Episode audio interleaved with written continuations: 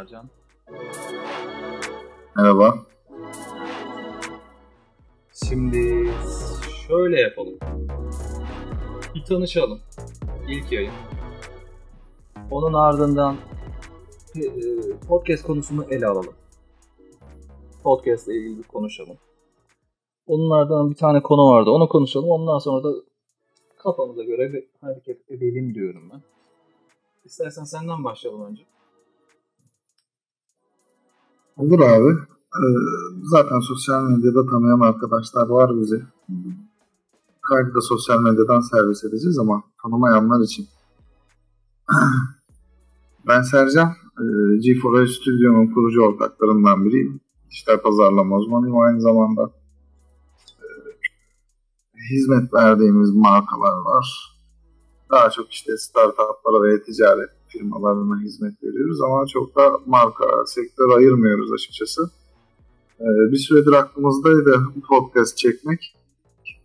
Bugüne nasip oldu. Biraz da başım ağrıyor. O yüzden bugün çok fazla konuşmayacağım. Daha çok seni konuşturacağım. Elimizde bir konumuz da var zaten.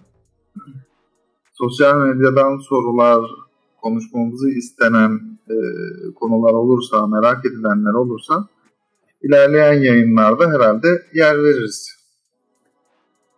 Tabii biz dinleyen arkadaşlardan tabii ki talepleri olursa, konuları olursa ya da öğrencilerimizden de olabilir aslında. Ee, istedikleri sorular, talepler varsa onları konu, konu edinebiliriz bu yayınlarda. Sen kendini Harika. tanıttın herhalde. Yoksa devam ediyor musun? Yok yok yeter bu kadar ya. Yani öyle CV bırakmıyoruz sonuçta. Başım ağrıyor diye konuyu komple bırakacaksın gibi geldi bana. Şimdi şöyle bir şey var. Sen Sercan Yılmaz, ben Hasan Yasin Türk Yılmaz. G4A Studio ya da belki Türkçesiyle ifade edersek G4A Studio olsun. Fark etmez. Sonuçta işi yapan kişiler bizleriz.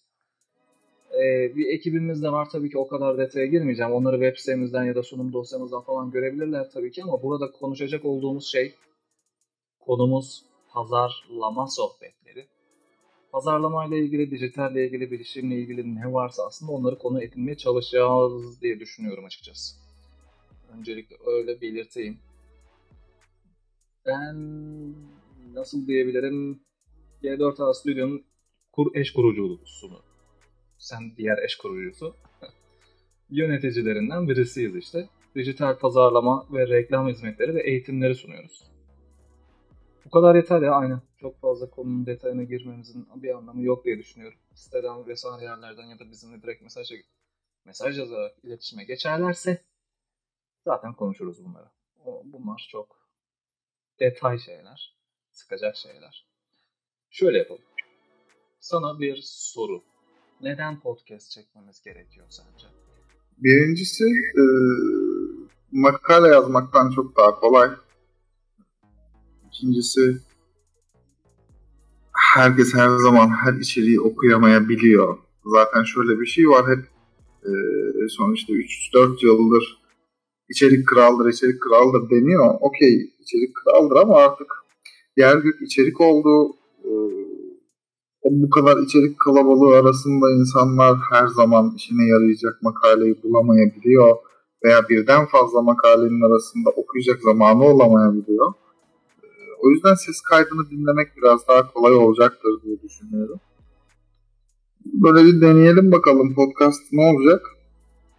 Bana daha mantıklı geliyor. Video çekmek biraz daha zahmetli. Kurgusuydu, ışığıydı, ekipmanıydı falan.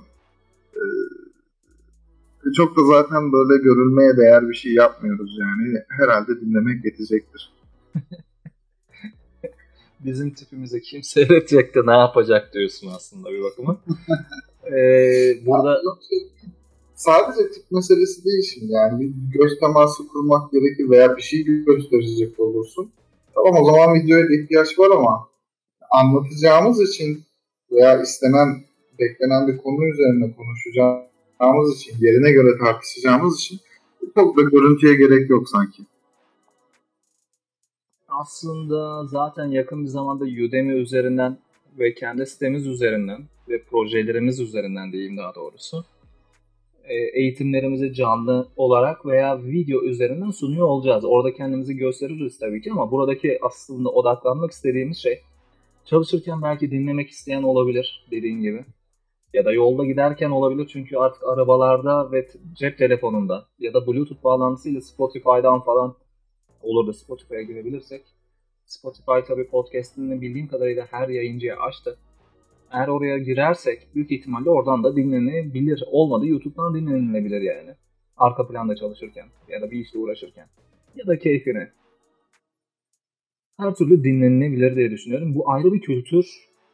Tabii bizim ülkemizde çok gelişmiş bir kültür değil ama değerlendirmeye çalışalım diye. En azından deneyelim diyoruz yani bu ilk kayıtta. O yüzden bir, bir, bir bakıma piyasayı yoklamaya çalışıyoruz. En azından benim kafamdaki fikir bu. Herhalde sence de öyledir diye düşünüyorum. Yani ben de öyle düşünüyorum. Ee, bir iki tane zaten kayıt yaparız. Ee, talep olursa da yapmaya devam ederiz yani. Bizim için sıkıntı yok diye düşünüyorum. Peki güzel. Bu arada podcast terimine takıldım ben. Bizim Türkçe'de bunun bir karşılığı yok. Podcast normalde radyo yayını. Radyo yayını desek tutmayacak. Çünkü canlı değiliz. Radyo yayını kaydı diyeceğiz olmayacak. Türkçe'de bir karşılığı yok mecburen. Podcast Ses diyoruz ya da ses kaydı da aslında. aynen ses kaydı daha düzgün oluyor gibi geldi bana. Ee, burada başka ne diyebiliriz? Konuyla ilgili. Podcast ile ilgili daha fazla konuşacak bir kafanda fikir var mı? Benim fikir yok benim kafamda. Yok yani kısaca podcast'te de zaten e, aslında şöyle bir şey var. Çok podcast kültürü bizde yaygın bir şey değil ama insanlar biliyor çekmese de dinleyen var mı ya da ne kadar var o konuda bir fikrim yok. E, Ama az çok biliniyor. Bilmeyenler için de zaten yeterince bir şeyler söylemeye çalıştık herhalde. Bu da doğru.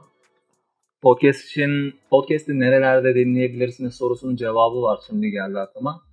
Şimdi dediğim gibi yakın bir zamanda belki Spotify herkese açıldığı için Spotify üzerinden podcast diye arattığınız zaman Türkçe içerikler de çıkacaktır. Ben en son girişimci girişimcilikle ilgili bir podcast'i gördüm. Bir saatlik falan kaydı vardı. Dinlerken bazılarında sıkıldım tabii ki ama yine de oturdum o bir saatlik içeriği dinledim. Sonuçta güzel konuşuyorlardı. Ee, olur da dinlerlerse buradan selam olsun kendilerine. İlk kayıtlığımız tabii ki dinlemeleri birazcık zor. Belki anca biz dinleyeceğiz gibi geliyor buna. ben de şu an zaten kendime bize zor tahammül ediyorum. ya ilk seferimiz olsun o kadar. Sonralarında toplarız belki de. Şimdi başka nerede dinleyebilirler? Apple'ın içinde bir telefondan bakayım. Apple'da podcast diye bir uygulamanın kendisi var. Apple'ın kendisine ait podcast'te. Ama çok işlevsel bir uygulama değil. Ee, Anchor diye bir uygulama var. Onunla hem podcast de kaydedilebiliyor. Spreaker diye ve Studio diye uygulamalar da var. Podcast dinlemek için. Bir de SoundCloud var. Bir de şöyle bir şey de var. Şu an bizim yaptığımız gibi bu kaydın aynısını YouTube'a atanlar olacak. Oluyor hatta. Orada da podcast bulunabilir ve dinlenilebilir. Daha önce hiç bilmeyen varsa bunlar radyo yayını gibi böyle mikrofonun karşısına geçmiş insanlar var. Ya tecrübeleri ya deneyimleri ya boş sohbet ya da belirli bir kategoride konuşuyorlar. Bu konuşmaların neticesinde ortaya bir ses kaydı çıkıyor. Bu ses kaydını da aynı radyo yayını gibi düşünün ama sonradan dinleyebiliyorsunuz. Video kaydı gibi. Ama sonradan ses olarak dinliyorsunuz. Mantığı bu yani. Herkesin bildiği şeyi anlattıktan sonra şöyle bizim yaptığımız işlerden Şu, şundan bahsedelim.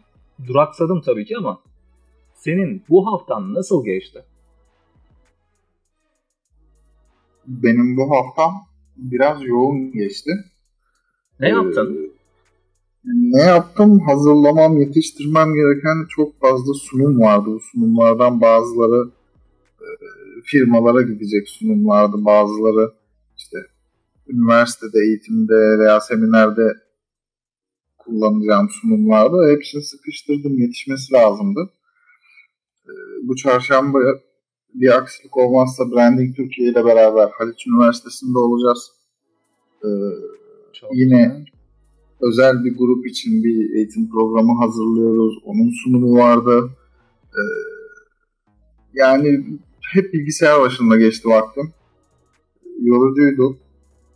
Bu hafta sonu biraz dinleneyim dedim. Dün de çok yorulmuştum. İşte pazar günü de bu ses kaydı dışında işle alakalı hiçbir şeyle ilgilenmedim diyebilirim. Bir bakıma benim de pazar günü için söylüyorum. Öyle oldu yani. Bütün gün podcast'e döndü. Tabii iyi bir tecrübe olduğunu düşünüyorum da. Ee, ben de kendi takvimime baktım. Acaba ben ne yapmışım diye. Tabii gece 10, 10'lara, 12'lere, 2'lere kadar çalıştığım birkaç gün olmuş. Ee, büyük bir kampanya çıkışı gerçekleşeceği için ama onun dışında hep ilaç var takvimimde. Benim de tedavi tedavi sürecim başladı. Hafiften. Sürekli böyle e, ofiste hareketsiz kalarak çalıştığımız için ve hazır beslendiğimiz için birazcık beslenme dengemiz bozulmuş açıkçası. Bu herkes için bir sorun olacak gibi gözüküyor. Belki ben en zayıflarından birisi olduğum için bu insanların beni çabuk etkiledi. Böbrekler, pankreas, karaciğer, mide. Herkesin benim gördüğüm kadarıyla düzenli bir beslenmeye, düzenli bir şekilde uyumaya ihtiyacı var. Güneşe göre hareket etmesine ihtiyacı var. Ee, ve en önemlisi de fiziksel aktiviteye ihtiyacı var. Günlük ben kafadan 3-5 bin hareket adım diyorlar galiba buna. 3-5 bin böyle adım olarak harekette bulunuyorum. Ama bunun iki katına daha ihtiyacım var yani. 10 bin adımı geçmem gerekiyor gördüğüm kadarıyla. Bu büyük ihtimalle tabii ki herkes için geçerli bir şey. Sağlıklı yaşayabilmesi için insanların. Bu hafta yaşadığım tecrübeye istinaden bunu da ben söyleyeyim dedim. Ben büyük ihtimalle senin kadar bile hareket etmiyordum şu aralar. Doğru. Büyük ihtimalle. Aslında sektördeki çoğu kişi öyle işte. De check-up'a gidince çıkıyor işte ortaya. Git, gitmeyince yok. Şimdi asıl konumuza gelelim. Burada asıl konumuz Asıl dediğimiz konumuz şey şu. Hani LinkedIn'de sen bir sağ ol. Eline sağlık. Her yerde paylaşım yaptın. Bu pazar günü olacak olan e, pazarlama sohbetleri için herhangi bir konu önerebilirsiniz dediniz. Dedin. Konuşma nereye gitti? E, LinkedIn üzerinde Pazarlama Türkiye ekibimizden bu arada biz Pazarlama Türkiye ve Branding Türkiye'de de yazar, yazar olarak, içerik destekçisi olarak yer alıyoruz. Sponsoru mu diyebiliriz? Sponsoru diyebiliriz aynen. İçerik sponsoru olarak yer alıyoruz. Oralara içerik yazıyoruz yani. Ayda bir iki tane olacak şekilde. Kişi başı tabii ki. Ee, ekibimizden 3 arkadaş Pazarlama Türkiye'de. 3 ya da 4 arkadaş pardon 4 arkadaş Pazarlama Türkiye'de. 3 arkadaş da şeyde Branding Türkiye'de e, ayda 1-2 yazı yazıyor. Yani kafadan 10'a yakın yazımız var. 10 toplamda 20 adet yazımız oluyor galiba. E, bunun üzerine LinkedIn'de dediğim gibi bir arkadaşımız programatik ve neydi? Prediktif algoritmaları hakkında konuşmamızı istemiş. Prediktif algoritmalar bizim konumuz değil. Veri bilimcisi değiliz çünkü veri toplama tamam yapıyor olabiliriz ama veri bilimiyle uğraşmadığımız için uygun değil diyeyim kısaca. Anlatmam. Herkesin bildiğini biliyorum. İnsanların geçmişinden gelen tüm olayı takip ederek gelecekte ne yapacağını tahmin eden algoritmalar mevcut. Ama bunlarla dediğim gibi veri bilimciler uğraştığı için o algoritmalar konusunda da bir bilgim yok. Benim en, en azından bilgim yok. Senin? Yok benim de öyle. Yani herkesin okuduğu kadar yabancı kaynaklardan özellikle okuduğu, duyduğu kadar bilgim var. Onun dışında programatik konusunda şöyle bir şeyden bahsedebilirim. Aynen abi. Asıl konumuza girelim biz. Bugün bol bol sana programatik anlattıracağım. Hiç yani şeyim yok, konuşacak dermanım yok. Gündüz bu kaydı almış olsaydık Gündüz o zaman olsaydı yok en azından. Gündüz olsaydı tabii ki daha süper olurdu diye düşünüyorum ben de. Akşam vakti olunca birazcık yorulduk. Ben de çok konuşamayacakmışım gibi geliyor aslında. Bunun nedeni de şöyle bir şey aslında. E, programatik reklamcılık dediğimiz olay eskiden yaptığımız olayın yazılımlarla yapılıyor olması. Eskiden ne yapıyorduk? Hürriyetle, milliyetle temasa geçip medya satın alımı için diyorduk ki bizim bir müşterimiz var, reklam yayınlamak istiyor sizde, bara kaç para bize bunun bir listesini at. Para derken yani esprisini ifade edeyim dedim. E, parasının reklam satın almasının kaç para olduğunu iletiyorduk kendilerine. Onlar da bize bir liste yolluyordu. İşte ana sayfada yayınlarsan 50 bin lira bir günlük. İşte yanlarda yayınlarsan işte bir günlük 25 bin lira. Yazı içerisinde olursa işte 10 bin lira ve altındaki bir böyle farklı farklı değerleri olan bir liste yolluyorlardı. Ve bunu müşterinize sattığınızda %8 ya da %10 gibi bir komisyon kazanıyordunuz. Buna benzer bir durum hala sürüyor tabii ki onu belirtelim. Ama ama şimdi çok büyük yerlerde, çok büyük coğrafyada ve daha belirli kitlelere yayınlamak istiyorsunuz ama bunların hepsini takip edecek bir insan olamaz. Ve şöyle bir şey de var. Programatik reklamcılığın içinde tekliflendirme türleri var. Ee, gerçek zamanlı tekliflendirme dediğimiz bir e, tür var. E, garantili ve garantisiz satın alım dediğimiz iki farklı tür var bir de. Bunları yapabileceğiniz bir yayıncı tarafında sunucu var. Bir de reklamları yönetecek olan tarafta sunucu var. Pardon, panel var. Bu paneller sayesinde iş dönüyor. Yayıncı reklam verenler ve işte reklam alanlarını yönetebiliyor. Daha doğrusu düzeltirsem reklam alanlarını yönetebiliyor. İşte burada ben reklam yayınlayabilirim falan diyor işte. Bunlar hepsi yazılımlarla, kodlarla, algoritmalarla ve makine öğrenimiyle oluyor. Onu belirtelim. Ve başka ne diyebiliriz? Burada şöyle bir şey de var. Ortada verileri inceleyen bir borsa var. Hangi yayıncıya ne kadar para ödenecek gibi detaylar var. Başka ne diyebiliriz orada? Ee, yayıncıların ücretleri ne olacak? Hangi alanda kim gelecek? Açık artırmayı kim kazanacak gibi verileri inceleyen bir reklam borsası var. Ki ona da Ad Exchange diyorlar. Onu belirtelim. Bir de şöyle bir şey var. Üçüncü parti bir alan bu da. E, bu kısımda da e, veri yönetim platformları var. Yani insanları takip ediyor.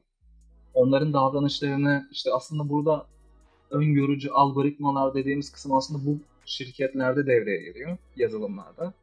Tek tek insanları takip ediyor. Onların gelecekte ne yapabileceğini tahmin eden veriler topluyor ya da daha doğrusu o verileri işleyebiliyor. Böylelikle ileride ne yapacağını, satın alıp almayacağını falan öğrenebiliyor mesela. E, ve bize bunu sunabiliyor. Markayı koruyabiliyorlar yazılımlarla. Onu belirteyim. Başka ne diyebilirim? Şöyle bir şey. Ben yayıncı olarak Hürriyet'im ya da Financial Times'ım diyelim. Ee, bir tane SSP'ye yani Supply Side platforma yani ben yayıncı olduğum için yayıncı platformuna girerek e, reklam alanlarımı belirliyorum. Ve bunları açık artırmaya sunuyorum veya işte garantili satın almaya sunuyorum. Ya da garantisiz satın almaya sunuyorum. İşte benimle birebir bir şekilde reklam veren anlaşmaya geçerek satın alma yapabilir. Ya da diyorum ki işte yazının şu alanlarındaki bölgelere reklam koyabilir ama açık artırmaya geleceksin. Ya da ana sayfayı satıyorum sana ama bu platformdan alacaksın. Birebir bir şekilde oluyor. Garantili satın alım ve garantisiz satın alım birebir reklam veren ve yayıncı arasında ve o platform üzerinde. Ee, gerçek zamanlı tekliflendirme metodu da bir sürü reklam verenle yayıncı arasında oluyor. Aslında aynı mantık AdWords'un içinde de geçerli ama genelde biz AdWords'a otomatik olarak teklif yap diyorum diyoruz. Ondan sonra reklamları istediği gibi olabilecek olan yerlerde yayınlıyor. Benzeri mantık bu SSP'de ve DSP'de geçiyor. Demand Side platformda reklam verenin kullandığı bir platform oluyor. Bir panel oluyor. Aslında AdWords'un panelinin birebir aynası diyebiliriz ama çok daha basit ama hedeflemesi çok yüksek bir panel oluyor bunlar. Onu belirteyim. Ee, burada bunların hep temel noktalarını açıkladıktan sonra şunu açıklamamda yarar var. Cebinizde çok iyi para varsa, çünkü burada şöyle bir şey var. Yüksek derecede hedefliyorsunuz ama bu hedeflemeniz neticesinde ciddi paralar gidiyor. Onu belirtelim. Anahtar kelimeye para verebiliyorsunuz. Markanızın korunmasına para verebiliyorsunuz. İçeriklerinizin, kreatiflerinizin korunmasına. Ee, başka ne var? Veriye para veriyorsunuz. Panellerin yönetirken e, para talebi oluyor doğal olarak. Onlara para harcıyorsunuz. Ee, dolayısıyla her şey para. Ben Google Double Click için temas kurmaya kalktığımda 300 bin doların altındaki bütçeleri kabul etmediklerini söylemişlerdi bana. Bu değişken olabilir tabii ki ama bizi kabul etmediler diyeyim kısaca. Burayla ilgili daha fazla detay tabii ki konuşmamız mantıksız. Bunları göstermemiz gerekir ama konuşarak da bunları göstermemiz mümkün değil. Ama burada başka ne diyebiliriz? Şöyle bir şey söyleyebiliriz.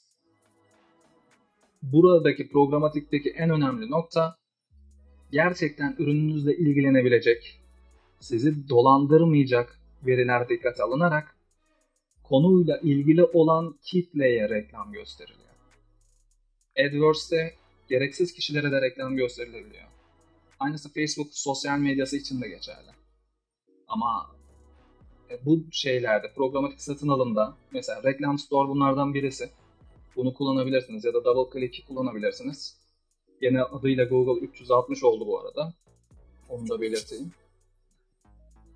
Eh, benden bu kadar. Yani aslında arkada çalışan sağlam bir sistem var ama baktığında programatik ve e, AdWords gibi bir ekrandan ibaret hedeflemeler, Doğru. e, kreatiflerin girilmesi, bütçenin belirlenmesi ve yayına alınması. Doğru. Yayıncıda da var. e, reklam verende de var. Ve bir de aracı kurum var yani bunu sunan. Peki e, belki şunu merak ederler. Satış garantili ve satış garantisiz diye ikiye ayrılıyor dedik. Bunların maliyetleri nasıl değişiyor? Bunların maliyetlerini yayıncı belirliyor. Burası bu kadar basit aslında. Yayıncı belirliyor. Bir de işte dediğimiz gibi satın aldığımız paneller ve aracıya olan işte veri yönetim platformu var. DMP'ler. E, veri yönetim platformları da onlara da para veriyoruz. Mesela işte her bir kullanıcı başına 10 cent isteniyor mesela. Her bir kullanıcıda her bir kullanıcıyı test ediyoruz. Risksiz kişilere yönlendiriyor ya da işte dolandırıcılıktan kurtarmak için 10 cent istiyor. Kısaca bir kişinin maliyeti 3-4 dolardan başlıyor. Atıyorum. Böyle bir meselesi var. Ciddi bir şekilde. Reklam Store'u bugün inceledim hafiften. Daha önceden de incelemiştim de belki paneli değişmiştir diye bir bakayım dedim. Ee, CP, CPM olarak satıyor. Şey yapıyor bir de. Ee, display satıyor. Video satıyor. Video görüntülemeleri. Ee, neydi? Mobil uygulama, mobille erişim ve affiliate marketing ve native satıyor. İçerik gibi gözüken reklamlar ve satış ortaklığı reklamları satıyor. Tabii çok gelişmiş gibi göremedim ama double click kadar. Ama benzer mantıktaydı o da. Bu konu bu kadar. Bugün konuşacağımız başka konu var mı? Ya da sorun varsa sorunu da değerlendirebilirim yani. Ee, şunu soracaktım aslında. Ee, programatik satın almayı daha çok e, hangi sektörler tercih ediyor? Mesela bununla ilgili bir istatistik var mı? Ya da e, tamamen firmanın büyüklüğüyle ve bütçesiyle mi alakalı? Veya işte programatiği kullanması mantıksız olabilecek sektörler var mı? Biraz bunu deşsek iyi olur sanki. Aslında mantıksız olabilecek bir şey yok. Paran varsa kullanırsın. Benim bildiğim kadarıyla. Çiçekçi kullanır mesela. Ha bu arada şunu belirteyim. Şunu söylemeyi unuttum. Şimdi webde gözüküyorsun. Masa üstünde, mobilde gözüküyorsun. Radyoda, TV'de çıkabiliyorsun ve dış mekanda çıkabiliyorsun. Programatiğin en önemli meselesi bu aslında. Ama bunun için ona uygun olan bir ortam ve anlaşmaların yapılmış olması gerekiyor. Otomobil, otomotiv firmaları, bankalar en çok kullananlar bizim ülkemizde. Onun dışında işte en son TikTok diye bir uygulama gördüm. Her yerde çıkıyor reklamı. Ee, Google bunun dışında Google'ın için konuşursak, Google için konuşursak Burst gibi bir reklam modelleri de var ama buna benzemiyor tabii ki. O sadece kendi ağındaki kişilere yayınlıyor. Her yerde reklam çıkıyor yani. Ama programatikte dediğimiz gibi radyoyla Yapı Kredi yapmıştı Grup M'le beraber. Ee, Emre Barış Akçakan adlı arkadaşımız da orada çalışıyor bildiğim kadarıyla. Ee, Yapı Kredi ile bir anlaşma gerçekleştiriyor Spotify. Spotify'da reklam çıktığı anda diğer her yerde Spotify'ı dinleyen kişilere e, reklamlar gösteriliyor ve bu reklamlar neticesinde %40'lık bir geri dönüş elde ediliyor gibi bir e, vaka çalışmaları vardı mesela. Bildiğim kadarıyla. Umarım cevaplayabilmişimdir soruyu. Yani. Yeterince açık oldu bence. Ben gittin sandım. Bir an sesin gelmeyince. Yo böyle keyifli keyifli anlattığın için çok bölmek istemiyorum. Şimdi bu konuyla ilgili başka anlatabileceğim bir şey gelmiyor açıkçası. Belki yayının heyecanından olabilir ama normalde aklımda bir sürü konu vardı mesela sana sorabileceğim. De şu an dediğim gibi aklıma gelmiyor. Ha bu arada bize bu soruyu soran arkadaşımız yeterli cevabı almadığını düşünüyorsa daha ayrıntılı da sorabilir. Ee, böylelikle belki daha ayrıntılı cevap da verebiliriz ama kendisini test etmek için basit bir şekilde test etmek için en azından reklam store'a bir kayıt olabilir. Orada basit bir panel var. Panel basit ama oradaki hedeflemeyi gördüğü zaman o hedeflemenin basit olmadığını görecek. Çünkü 76 tane yayıncı var orada. O yayıncılar arasından, iş ortakları arasından birisini seçebilir veya hepsini seçip bu ağlar üzerinden ben reklamımı yayınlayacağım diyebiliyor. Kreatifini hazırlıyor, görsellerini, metnini, yönlendirecek olduğu linkini giriyor. Metin bildiğim kadarıyla girilmiyor ama sonuçta görsel bir reklam çıkacak. E, display'i seçtikten sonra zaten oradaki hedeflemeyi de yapınca direkt o konuyla ilgili kişiler çıkıyor. Ha bir de bizim ülkemizde bu işi yapan e, Grup M var. Da bizim ülkemizde derken ülkemize bağlı olan bir şirket. Daha doğrusu ülkemizde bayi açmış olan bir şirket diyeyim. Bayi değil, ofis açmış. Temsilci. Temsilciliği var. Bir de şöyle bir şey var. Programatik diye daha yeni e, Türk Telekom'un açmış olduğu bir e, ajans var. Bu ajans da web sitesinden inceleyebilirsiniz. A'dan Z'ye hem programatikle ilgili bir anlatımda bulunuyor kendisi e, hem de çocuklar için ayrı yanlış hatırlamıyorsam bir de farklı bir hedefleme türleri var kendisinin. Atıyorum ev alacaklara özel hedefleme yapabiliyorsunuz. Bunlar hazır bir şekilde var. Otomobil alacak, otomobille ilgilenen kişiler. Çocukları olan, çocukları olacak kişiler. Yani burada şunu da belirtmem lazım. Ben kime hedefleyeceğim de kime reklam göstereceğim olayı e, Facebook'ta, e, Twitter'da, Instagram'da kısaca sosyal reklamcılıkta ve Google reklamcılığında mantık olarak hep aynı. Ya bilinirlik için bu konuyla ilgili yakın ilgi alanı kitlesindeki kişilere sunuyorsun reklamı. Ya da işte pazardaki ürün arayan kişilere sunuyorsun ki çabucak ürünün satılabilsin. Bu ürünle ilgileniyorsan büyük ihtimalle benim ürünümle de ilgilenirsin deyip reklamı sunuyorsun yani. Ya da retargeting yapıyorsun. Bunları çok daha ayrıntılı bir şekilde yapabileceğin iki mantık var. Ya işte dediğim gibi data management platformla ve ad exchange ile iç iş yapan, konuşamadım, iş yapan e, DMP, DSP'lerin, demand side platformun yani reklam verenin yönettiği panelin olacak. Bu sayede oradaki e, hedeflemeni çok iyi derecede ayarlayabileceksin.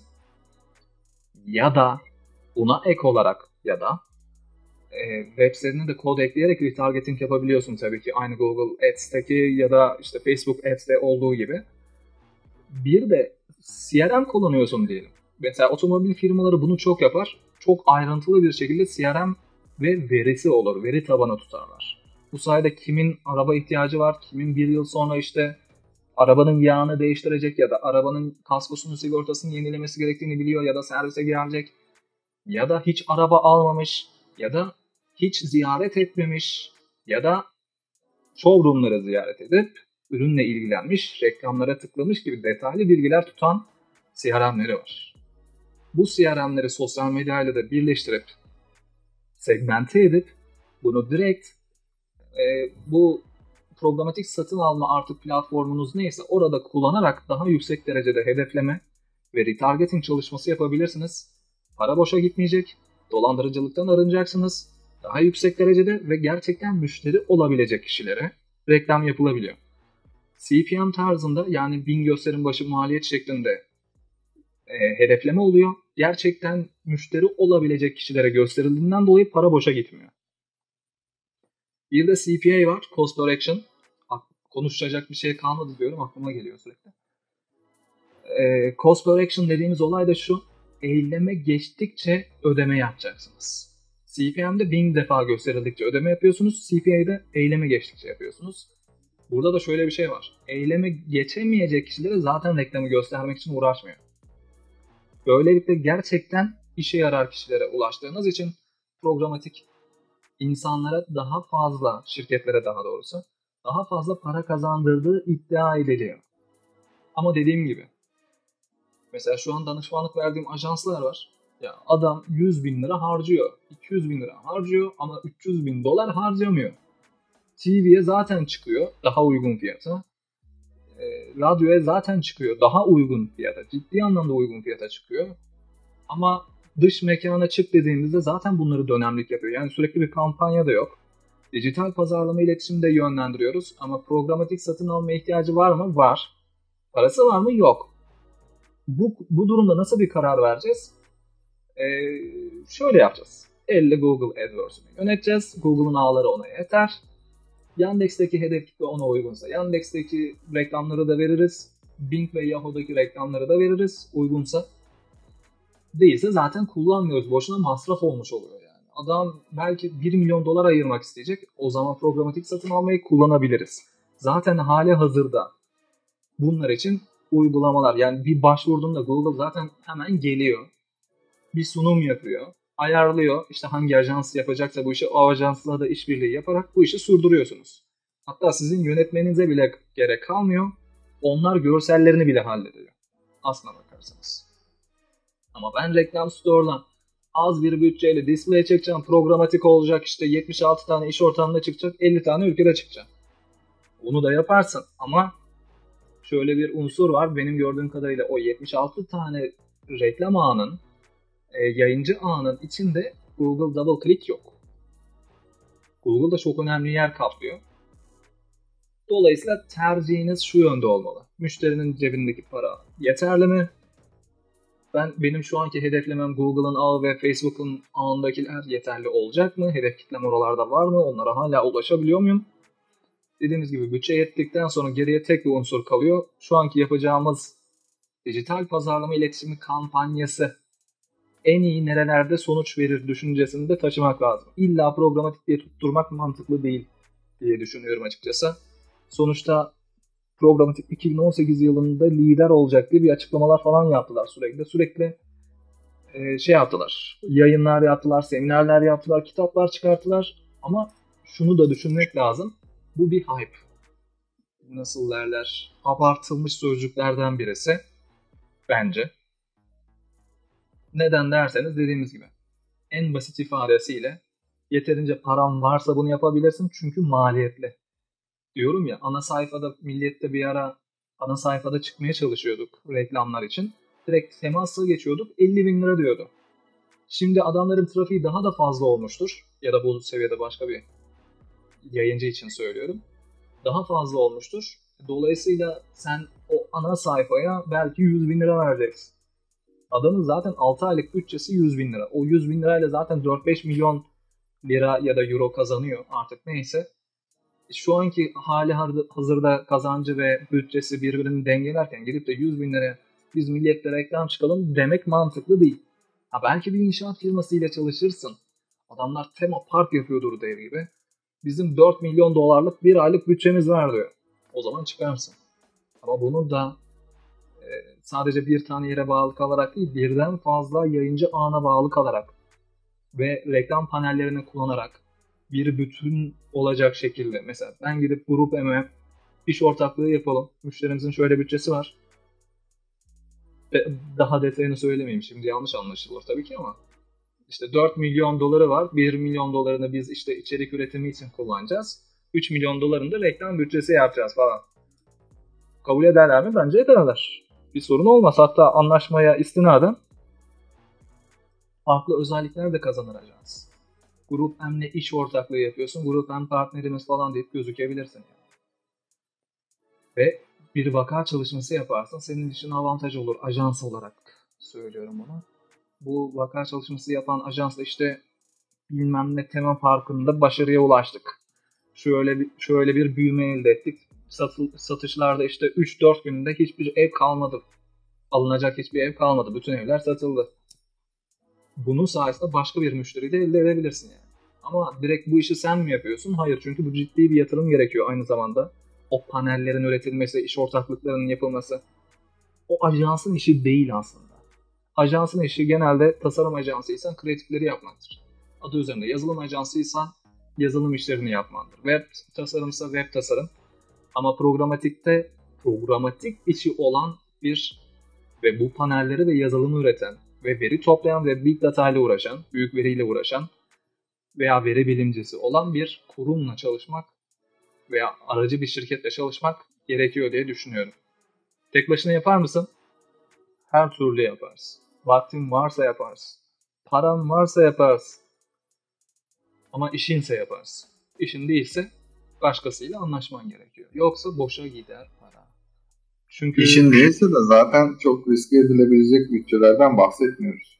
Aynen öyle. Yani düşünsene 3 milyon doları gömüyorsun oraya ve diyorsun ki bütün telefonlarda, bütün cihazlarda gözüksün.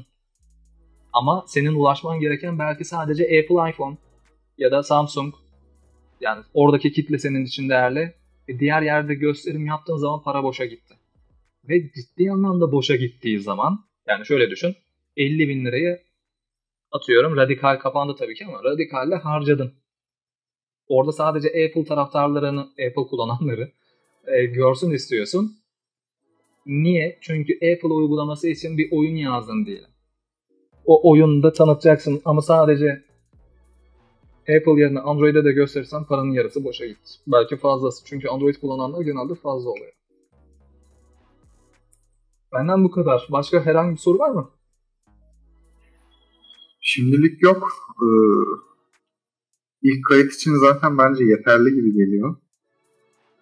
Çok karışık. Amatörlüğü ses kaydı hususunda amatörlüğümüzü de atarsak Aynen. daha keyifli sohbetler gelir diye düşünüyorum. Bence de öyle. Konumuz yok ama en azından öncesinde bir iki konuyu dediğim gibi soru cevap yapmayı ben aslında çok istiyorum. Bir de ben genelde kafamı toplayamıyorum. Şöyle söyleyeyim. E, kafamı topluyorum da konuştuklarım işte bazen unutuyorsun tabii ki. Burada bir de not almamız gerektiği düşünüyorum. İşte konuşacağın konulardan birisi işte ilk önce şunu konuşurum sonra bunu konuşurum şeklinde yazabiliriz diye düşünüyorum yayın öncesinde. Böylelikle herhalde dinleyenler için bir sorun olmayacaktır. Bir de senin de katılımına ihtiyaç var. Yani o soru cevap şeklinde gitmemiz gerekiyor. Tabii ki bugün ben anlattım. Belki sonraki hafta sen konuşursun diye düşünüyorum yani. Bir sıkıntı olmaz. Ya seni benim var ya. Sen ben fark etmez işte konuşuyoruz. Yani, yani yok tabii interaktif bir şey olması lazım. Sohbet ediyoruz burada. Ee, fakat hani son 2-3 saattir hakikaten ciddi bir baş ağrısıyla uğraştığım için Çok normalde yatacaktım. Bu kaydı alacağız diye teşekkür ederim. Kayıt alacağız diye yatmadım bekledim. Ee, kaydı kapattıktan sonra da hemen yatacağım. Kendime gelmem lazım. Geçmiş olsun. Allah rahatlık versin. İyi geceler şimdiden. Hayırlı geceler. Ses kaydını dinleyen arkadaşlar sabredip de bu dakikaya kadar geldiyse e, şunu da belirtelim konuşulmasını istediğiniz herhangi bir konu varsa şundan da bahsedin veya işte hiç konu önemli değil. Kaydı şu şekilde daha iyi alabilirsiniz. Ee, şöyle yapsanız daha iyi olur diyeceğiniz her türlü öneriye, tavsiyeye, soruya açığız. Aynen öyle açığız. Bize özelden yazabilirsiniz veya yaptığımız paylaşımların altından yazabilirsiniz, yorum yazabilirsiniz. İstek parça yollayabilirsiniz peçeteye yazıp ne istiyorsanız yani. Elimizden geldiğince sizlere dijital pazarlama, pazarlama, reklamcılık, iş ve ürün geliştirme, sosyoloji, bilişim, bilgi güvenliği ya da siber güvenlik ya da hackleme artık ne diyorsanız te- kendi tecrübem tecrübe edindiğim alanlardan bahsedeyim. Bakın onarım, servisi, uzmanlığı ne varsa e, donanım, başka ne kaldı? Tasarım, yazılım, bir şey daha söyleyecektim. Söyleyecektim neydi unuttum. Growth hacking, growth marketing artık ne geliyorsa ha şey en önemlisi e-ticaret. Şu an biz de bir proje çıkartmaya çalışıyoruz bu konuda. Sercan sağ olsun bayağı bir içerik üretiyor. Yardımcı oluyor bu konuda.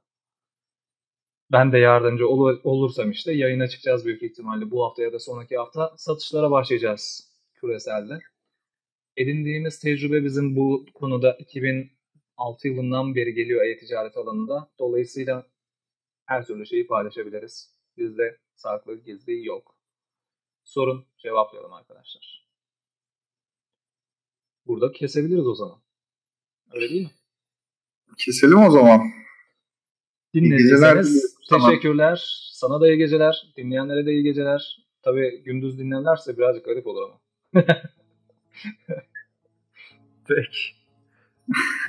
Burayı makaslarız olmadı. Fark etmez ya. Kafe sohbeti gibi işte.